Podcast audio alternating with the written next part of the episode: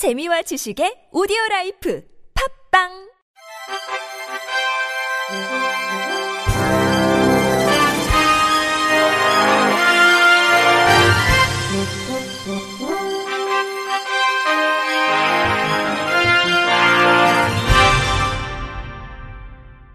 청취자 여러분 안녕하십니까? 11월 24일 화요일 KBIC 뉴스입니다.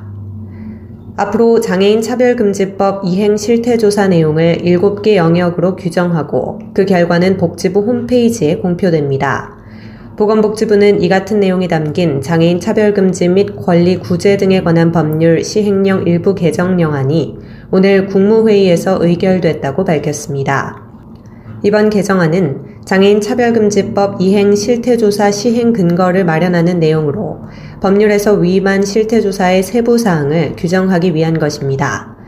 먼저 장애인 차별 실태조사의 내용으로 구체적으로 고용, 교육, 재화와 용역의 제공 및 이용, 사법, 행정 절차 및 서비스와 참정권, 모성, 부성권 및 성, 가족, 가정, 복지시설 건강권, 장애 여성 및 장애 아동 등 장애인 차별금지법에서 차별을 금지하고 있는 7개 영역을 규정했습니다.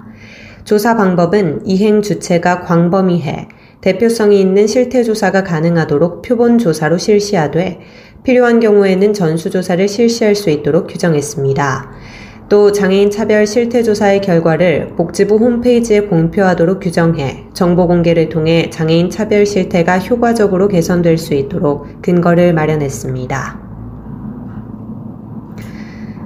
보건복지부와 한국장애인개발원은 2020 장애 공감 주간을 운영한다고 밝혔습니다.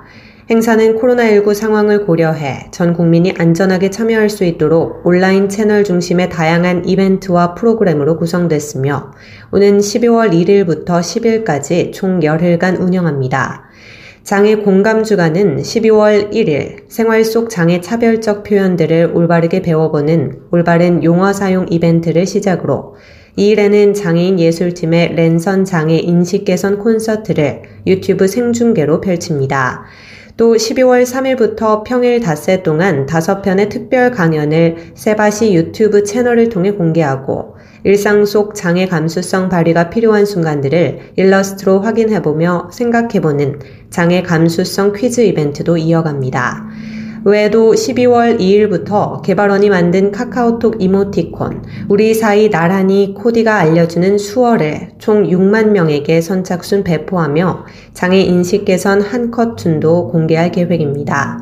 추경숙 원장은 장애인이 평등한 생활을 보장받는 성숙한 사회로 나아가기 위해서는 비장애인이 장애를 올바르게 인식하고 장애에 대한 이해와 공감을 사회 구성원 모두가 공유하는 환경을 조성해야 한다며 세계 장애인의 날을 맞아 개최하는 이번 장애 공감 주간이 장애인과 비장애인 서로를 존중의 대상으로 수용하는 중요한 계기가 되기를 바란다고 말했습니다. 300인 이상 사업주가 직장 내 장애인 인식 개선 교육을 실시할 때 자격을 갖춘 내부 강사를 활용토록 하는 내용의 장애인 고용 촉진 및 직업 재활법 시행령 일부 개정령안이 오늘 국무회의에서 의결됐습니다. 시행령의 적용 대상을 기업 부담 정도와 제도 이행의 실효성 확보 등을 고려해 상시 근로자 수 300인 이상 사업주로 정했습니다. 또 이번 시행령 개정안에는 기업의 부담을 적정화하도록 장애인 고용부담금 연체금 이율을 연 9% 수준으로 인하하는 내용이 담겼습니다. 또 올해부터 장애인 고용부담금이 적용되는 국가 지자체 공무원 부문의 부담금 신고와 납부 절차에 필요한 세부 사항을 시행령 개정안에 규정했습니다. 경기도 시각장애인 복지관이 오는 27일 경기도 시각장애인 정보 접근권 보장을 위한 정책 토론회를 온라인으로 개최합니다. 이번 행사는 코로나19로 정보 접근성이 취약한 시각장애인의 정보 격차 해소 및 정보 접근권을 보장하고 실질적인 서비스를 확대하기 위해 시각장애인 당사자 및 관련 전문가들의 의견을 청취할 예정입니다. 백남중 전 한국시각장애인 복지관 복지재활 부장이 경기도 시각장애인 정보격차 해소 및 정보 접근성 보장에 대한 주제로 발표를 하고 좌장으로 오윤진 세종사이버대학교 사회복지학과 교수가 나섭니다. 토론자로는 김영준 경기도의회 보건복지위원회 위원, 박상응 경기도복지국 장애인복지과 과장, 류창동 서현중학교 교사, 김혜일 링키즈랩 접근성 팀장, 노석준 성신여대 교육학과 교수가 참석해 제도 개선을 위한 다양한 정책 제언을 할 계획입니다.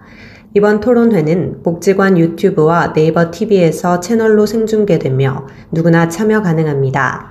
이와 관련해 시각장애인 입장에서 정보 접근권 정책에 반영됐으면 하는 건의사항 및 궁금한 사항들을 사전 접수받고 추첨을 통해 소정의 상품을 증정합니다.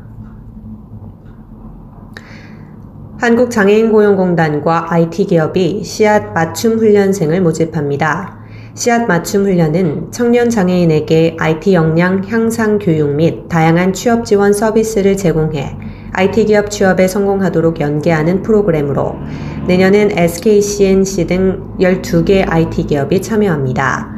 씨앗 맞춤 훈련생 모집은 다음 달 11일까지 응시원서 접수를 하고 선발 전형을 거쳐 내년 1월부터 6월까지 빅데이터 분석가, 소프트웨어 개발자, 정보 보안 전문가, 경영 사무 지원 과정으로 진행합니다.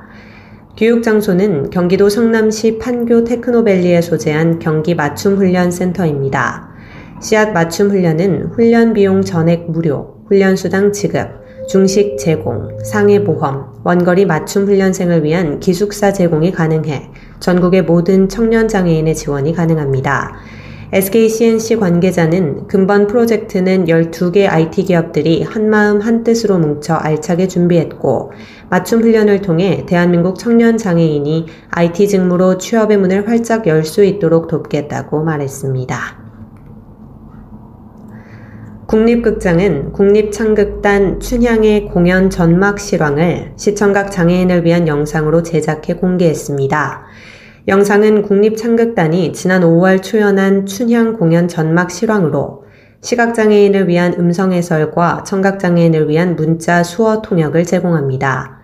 춘향은 김명곤이 극본과 연출, 국립창극단 예술감독 유수정이 창작, 김성국이 작곡과 음악 감독을 맡아 판소리 춘향가에 담긴 전통소리의 멋을 살리는 동시에 현대적인 감각으로 사랑의 순간을 표현한 작품입니다. 영상은 12월 31일까지 국립극장 동영상 공유 채널과 한국장애인 문화예술원 누리집에서 온라인 상영하고 수도권 소재 장애인 도서관에서 언제든지 열람할 수 있습니다.